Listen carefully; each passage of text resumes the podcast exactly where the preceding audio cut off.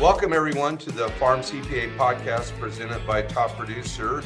I am Paul Neiffer, your host, and today we're actually going to have a conversation with uh, one of the uh, candidates for the Top Producer of the Year that will be held um, essentially on January, around January 24th, I think is the Tuesday, January 24th, I think is when we crown the um, top producer of the year candidate, and that's Greg Moes from South Dakota. Greg, how are things going?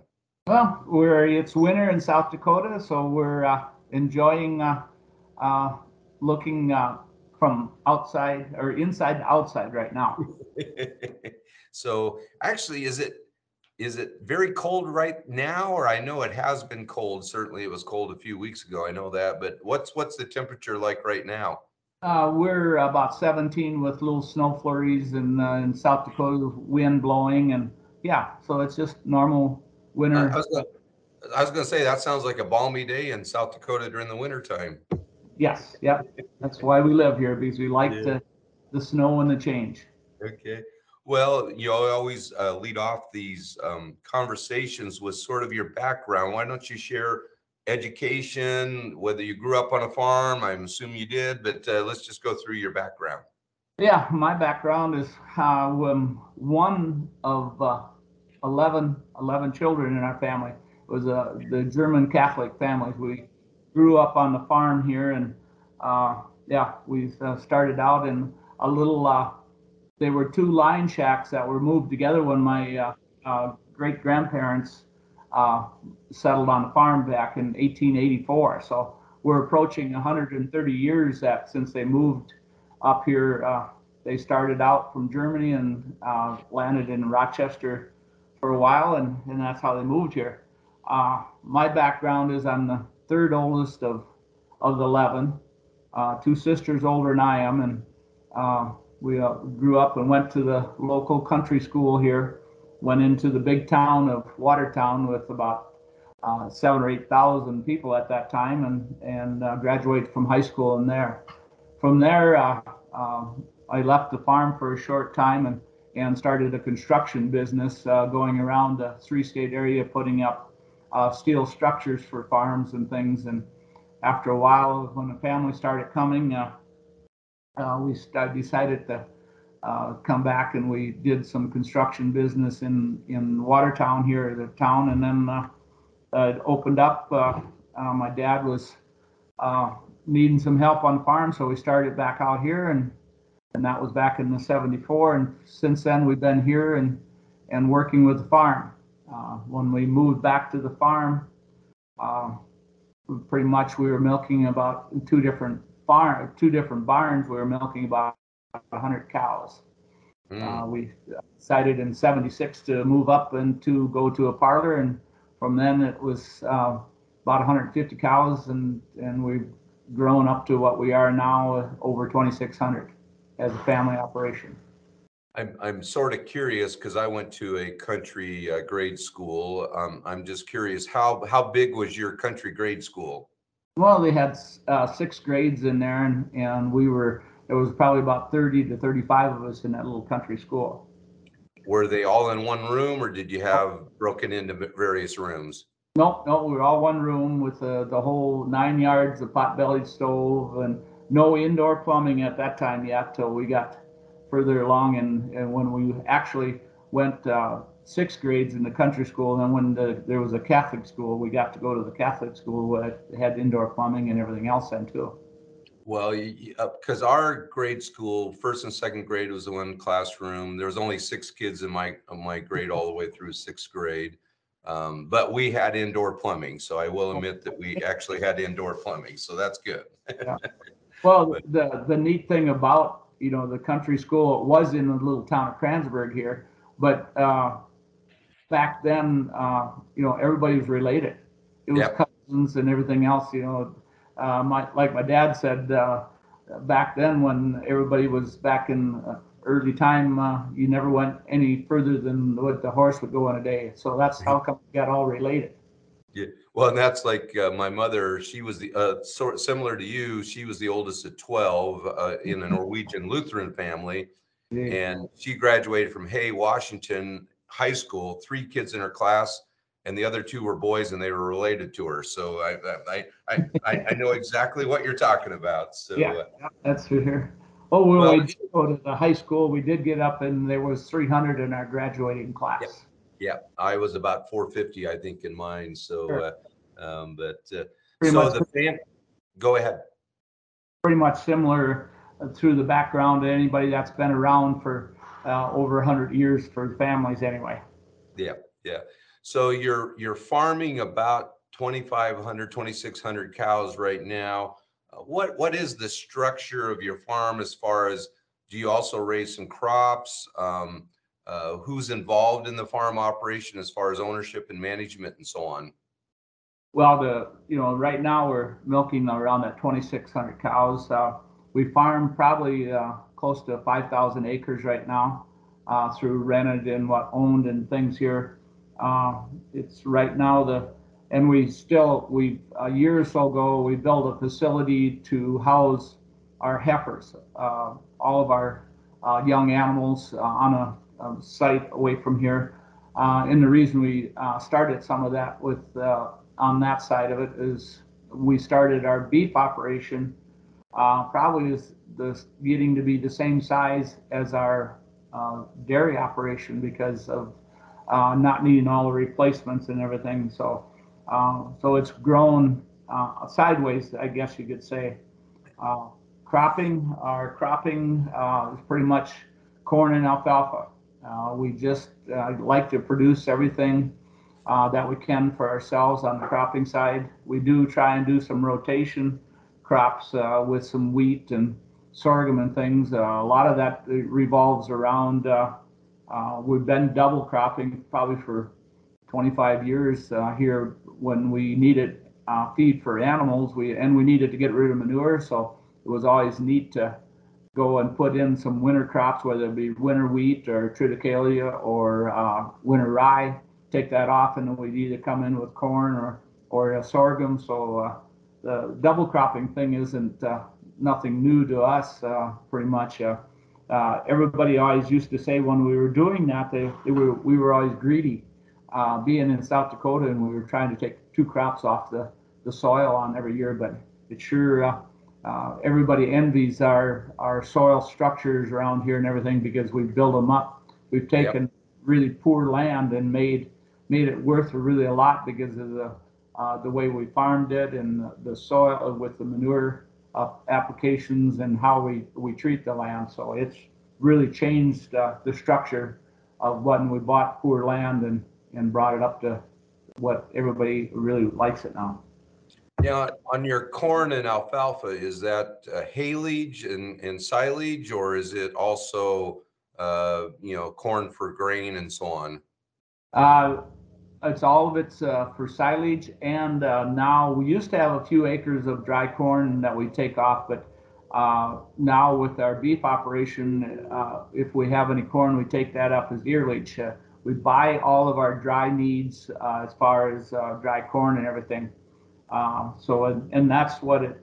We made a move here back three, four months ago for on our dry corn side. We had a company that was a few miles away from us that was fine grinding our corn, and they would supply all our corn. They'd buy and buy the corn for us and grind it, and then we'd uh, bring it up and feed for fine grinding corn for all of our animals. And we uh, here a few months ago, uh, that facility came up for sale, and and we purchased that so to grind uh, corn uh, for our animals. Uh, that facility used to grind. was grinding over two and a half million bushels of corn for area dairy farms, fine grinding it, like uh, down in really the, the flour type.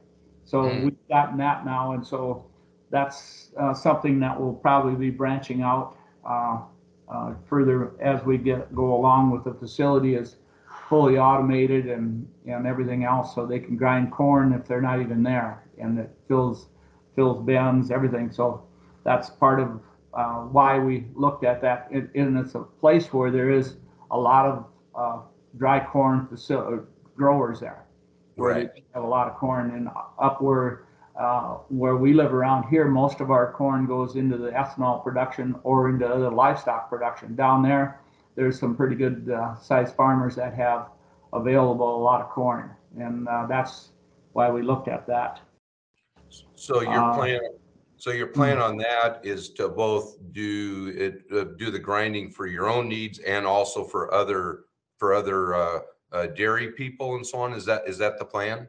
Yes, yeah, that's what it used to be years ago. You just find or just kind of gra- crack the corn a little bit, but now in order to high producing cows, they want as fine the ground as we can get it. So that's that's another something that we'll be looking at as we go ahead here in the future, looking at and see how what direction that goes on it Okay. too.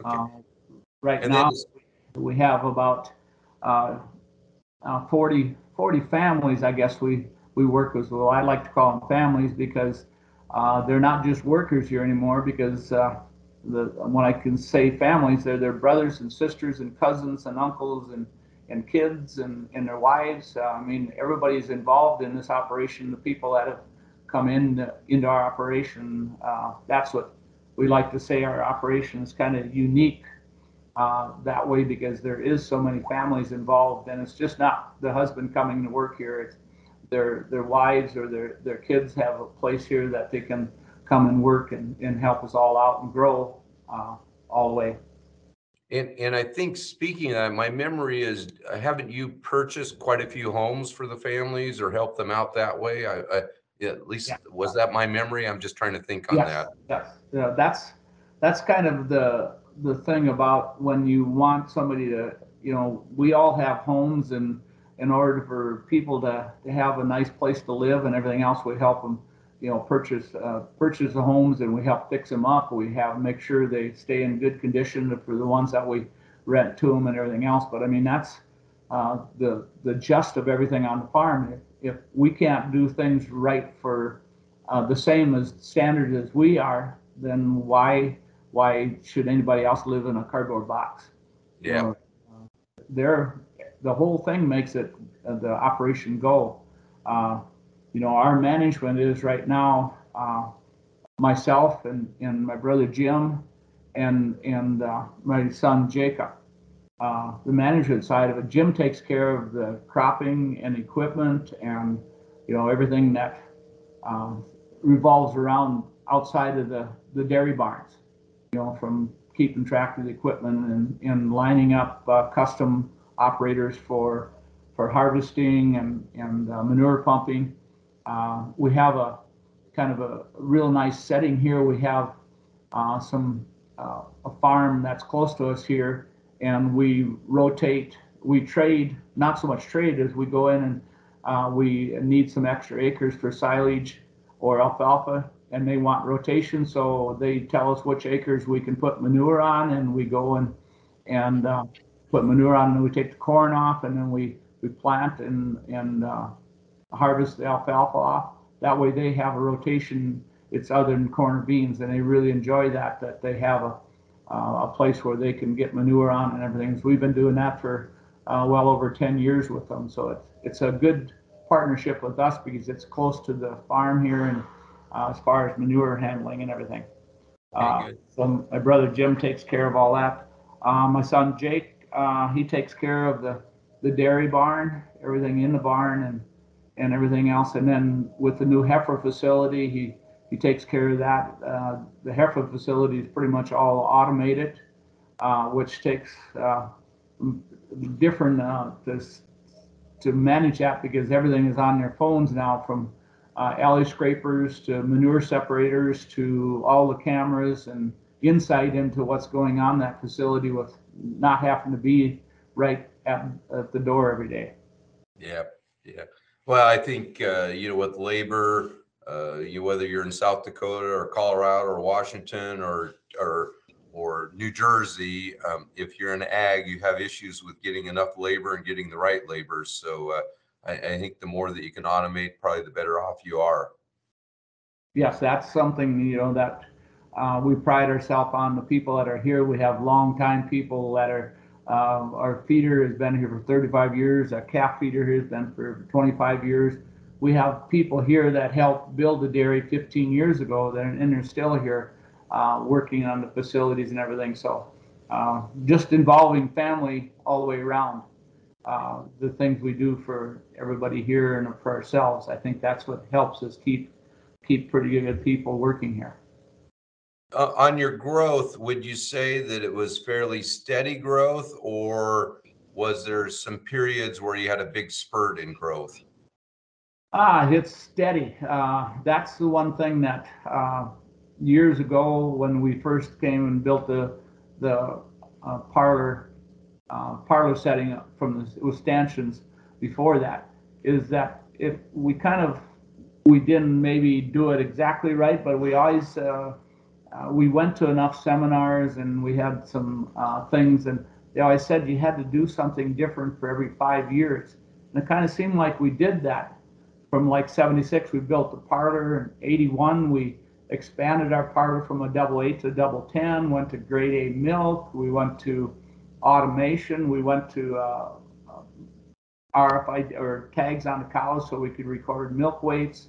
Um, in that time around in the 80s, we went to computer things as far as uh, milk weights and, and uh, information on keeping track of records and uh, everything else. So about every five years, we, there was some some type of growth.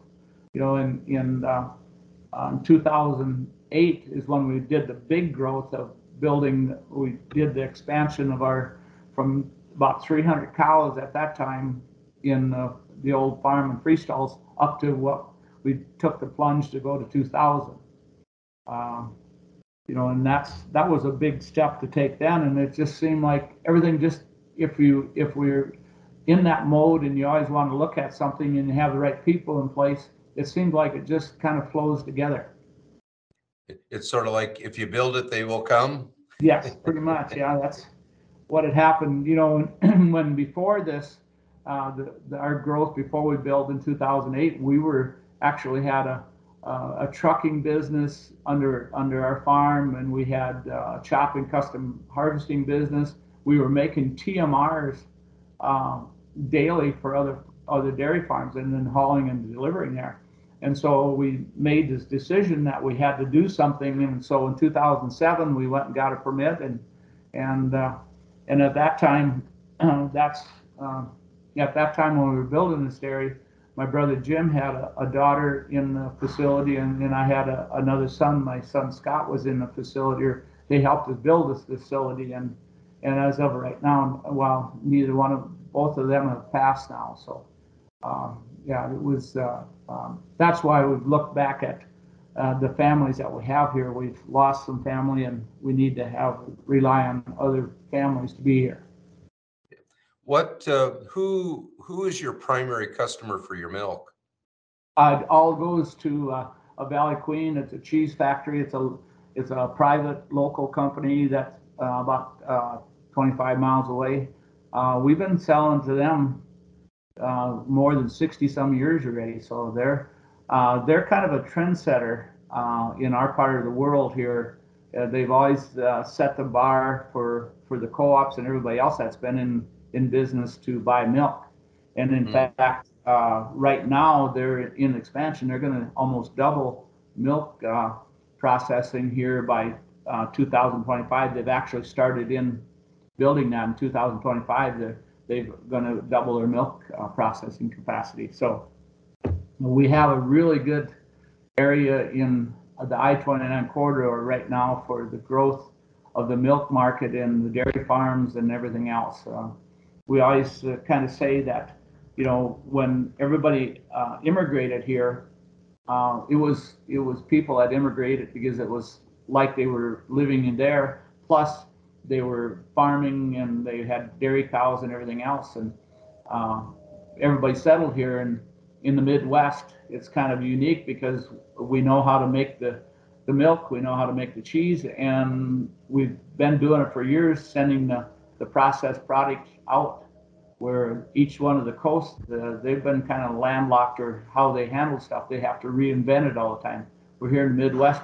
We can make the, the milk and make the cheese, and we've been doing this for a long time. So uh, we know how to get it done, and I think that's why we're get, seeing migration back uh, to the dairy farms in the livestock operations in our part of the world. Okay. You, if you look back on your expansion, are there certain things you think you did right, or are there certain things you think you did wrong? Oh yeah, the, the things we did right, we, we just kept going, and we're building uh, to uh, embrace the new technology. Uh, you know, with on the cow side and, and animals and people, making sure that we made it.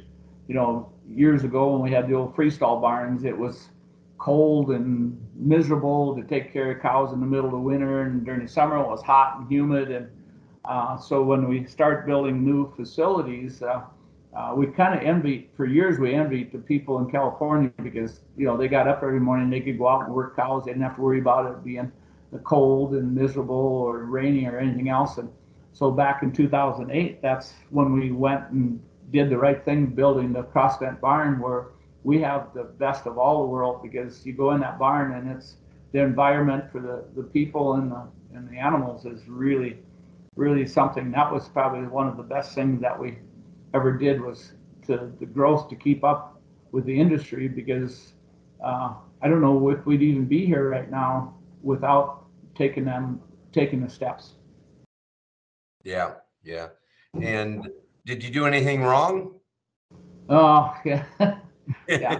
probably probably we uh, maybe we were sometimes we were too cautious. Maybe uh, maybe that's one of some of the things that uh, the caution or the timing or something. We we expanded in 2008 and 2009 is when there was a drastic down downturn on the milk price and, yep. and everything else. Um, a lot of farms were going uh, going bankrupt, and we just kind of slid in and, and held our breath and come out of it the way we did here. Okay. Okay. Well, Greg, I think uh, what we're going to do is going to take a quick break for a sponsor message, and then we'll come back and uh, sort of go over the, some of the succession that you've had, both from your uh, the generation above you and and Jake's generation, and so on, and then uh, we'll finish up here in a few minutes.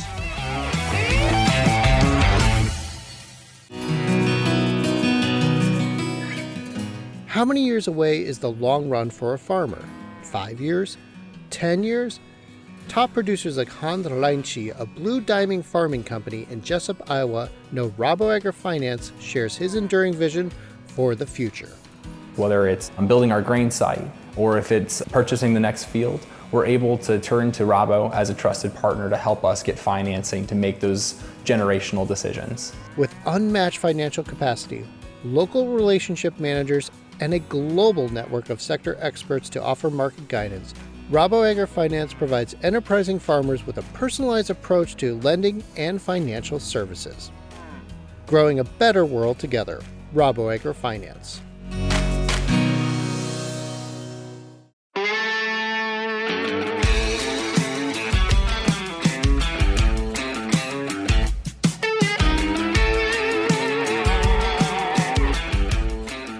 Welcome, everyone, back to the Farm CPA podcast presented by Top Producer. Excuse me, I'm Paul Neiffer, your host, and we're going to rejoin our conversation with Greg Moes up in South Dakota. So, Greg, your farm family has been there for almost what, almost 140 some years. Uh, I think you said, or almost years. Um, how did it get transferred from the generation above you down to you? Uh, from my grandparents to my dad, uh, it was probably uh, the way it was always done, and probably done. Uh, I don't know if much had been, but it was always pretty much. Uh, it was handed down to them.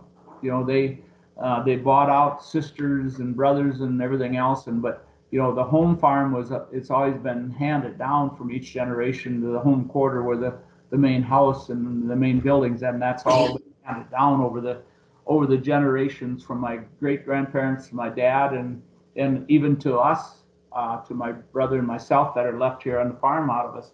Um, that home quarter was gifted or given to us at the time of their death. So uh, that's what we hope to transpire in the next transitioning over is that we, you know, we, our great grandparents and our parents grew this thing to what it was, and then it was transferred to us by more with gifting. And that's what we're trying to do with the next generation down with our uh, son Jacob and, and, and our grandkids is that they'll be mostly be somehow or another gifting because if we have this facility and farm and everything running and everybody says well you got to buy it out or you know have them buy it out and everything else well when you do that all you're doing is taking from one pot to give to the next pot so Yeah. why not as, long as you're comfortable and having good living and and you can survive and go then why not start? That's what the process that we're doing now is trying to do a, a, a as much gifting as we can into the next generations. And uh, and that's that's what we're hoping to that's what our mindset is to uh, be gifting it as long as we're comfortable and we have enough to live on. We're not going to be building million dollar homes or all that other stuff but i mean do we uh, as long as we have it here for the next generations i don't think it has to be that way Well, and I think, I think a million dollar home in your area is about a $5 million home where I live. So uh, it's, Yeah. it's, it's a little bit different. Yeah, yeah, and see, that's the thing that we're working with the company right now to, for transitioning and, and we started the transitioning way back, uh, probably in, in, uh, had to be back in two thousand six or eight, and we had it all in place. And then, uh, uh, and it was working, uh, the way we thought it would, and my, uh, my brother had a son, another son come, uh, into the operation with us too, and, and, but in the last, four to five years now. My brother's son, um, Matthew, he left the farm and, and pur- pursue other things. And then um, my son Scott passed away in a, in a pickup accident. So we've had to go back and what we had in place then worked for Yep. what we had it set up for. It worked on what we had for the plans and everything else. It worked, but now we have to relook at all this because everything's come back as a unit again.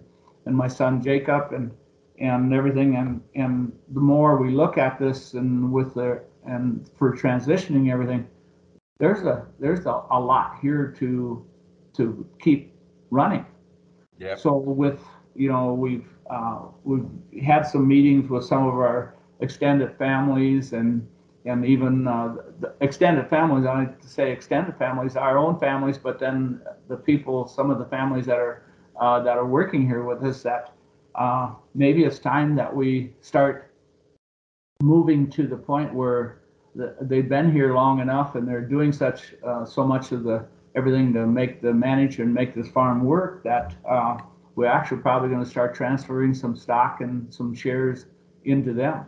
Yeah, I think, Greg, that's a trend that I'm really starting to see. I had a discussion with Lance Woodbury, and he's seeing that trend too. Is that that if you have good employees and you want to keep them motivated, and they're really the ones that are helping you succeed, having some ownership, and it doesn't necessarily have to be, you know, ownership that you know. It's almost like more of a deferred comp plan where they get ownership, and then once they retire, that's sort of part of their retirement plan.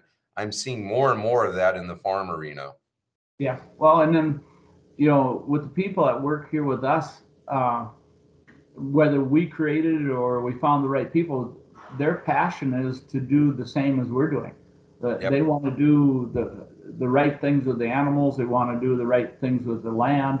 Everything that we can do to to push us ahead. It's just uh, it's unbelievable the the passion they have for. Uh, it's the same as ours. So that's why we're looking at uh, moving uh, some of the ownership over to them. And then along with that too is all the the, the way the taxes are too. Uh, you know, with things as we look ahead in the future with the sunsetting of some of these inheritance taxes, it uh, if we're going to give it to somebody else, like with the government or anything else, we might as well do it and give it to the people that are would really uh, grow and, and expand with it with it here. Yeah, no, to- totally agree. Do you use any H2A workers or is it all local workers? Uh, local, but we, we are starting now with, uh, for the last three or four years now, we're getting H2A. Uh, with the people we have here on the farm, uh, they have connections and we bring up, uh, the people we bring up here to help us during the summer harvesting and, and things that, uh, we're bringing up here. They're just awesome because they're farmers in, in Mexico and other places, so they know just what they need to do and how to do it.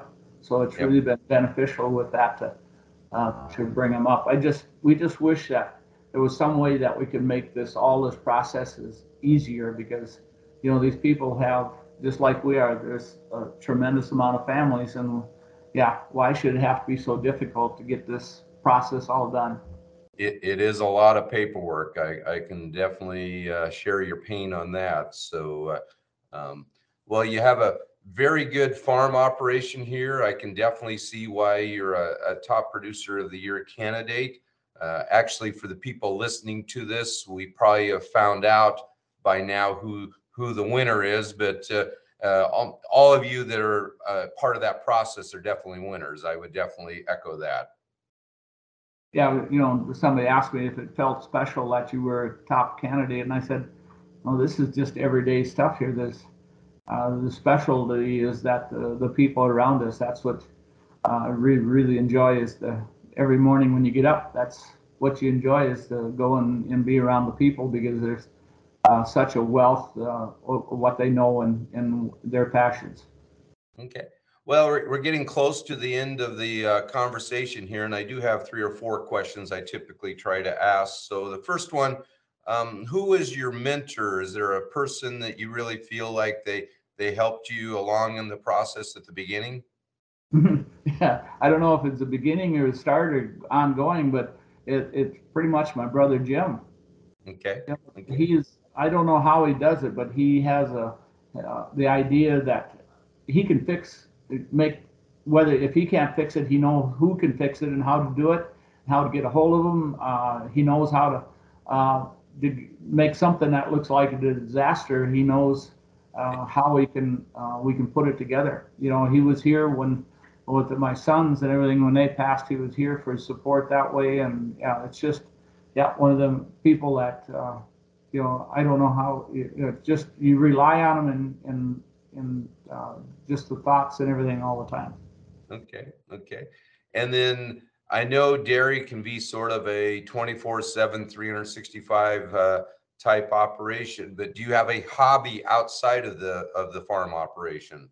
Yeah, it's just uh, pretty much. Uh, I got grandkids that live in Charlotte, North uh, South uh, North Carolina, and um, and you know other hobbies are are just working with uh, going to seminars, going to and visit other dairy farms. I don't know if it's a hobby or not, but I just enjoy going and uh, going on a vacation and finding out if there's dairy farms around, and going and touring them, and uh, doing a lot with you know, with our, the hobby would be uh, with the schools here. We do programs with the schools that going in and giving, uh, giving a presentation. And we even get as far as down in Charlotte, North Carolina, and give uh, presentations in them schools down there for the kids. Okay. Okay. And then what what keeps you up at night?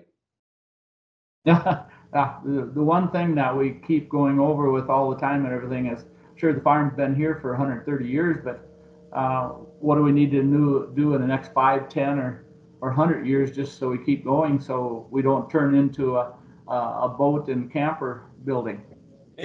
Uh, that's, I mean, it, it's really hard to envision that when you see the, the new technology and, and the farms that are coming in, uh, the, the families that are coming in to run the farms and everything, uh, their, uh, their knowledge of technology and everything. How do we, as our farm, uh, get up to keep up with that speed of that. And then uh, the big thing is sustainability. We hear that all the time, and, and we're doing exercises with the Valley Queen, uh, the sustainability, you know, as far as on our beef operation, how can we uh, bring, uh, we're doing uh, different um, crosses on our dairy beef to see if it's supposed to be a healthier beef by doing a different cross. So there's just so much that uh, it just makes your you know you got to put together to make sure that the pieces are there if somebody wants to to continue with it.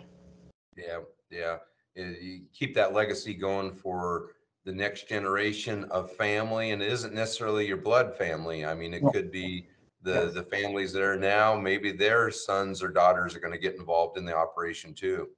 Yep, yep. We want Modak to to be here 100 years from now again, if if that's possible, by setting the stage so that there will be something for somebody to do.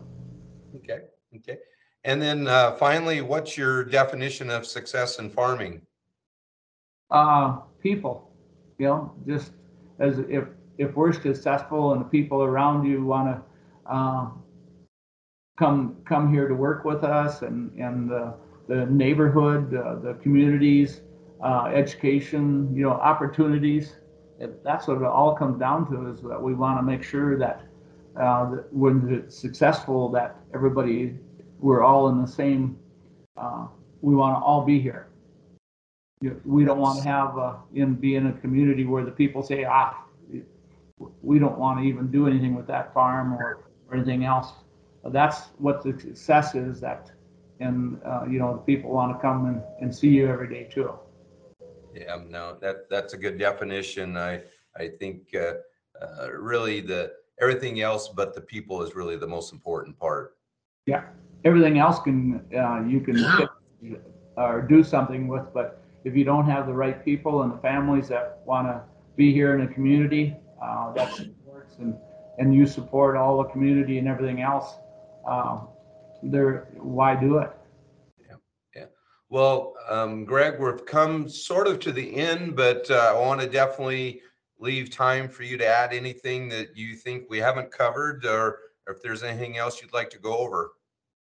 Yeah, no, it's just pretty much we got everything, you know, with, uh, you know, when we look at our farm and everybody says, well, why do you keep keep ex- doing things and and growing or whatever else? And and I guess I go back to our our forefathers, my great grandparents and and my parents and and and uh, grandparents and everything is that if somebody didn't take that risk to keep this going, uh, that's why some of the farms don't they they fall apart or they don't keep going is because somebody has to take a, a risk somewhere along the line so they have a place for the next generation to take over. And i guess that's the big thing that we look at is if we can keep this going and because somebody took a risk they took a risk to move to south dakota.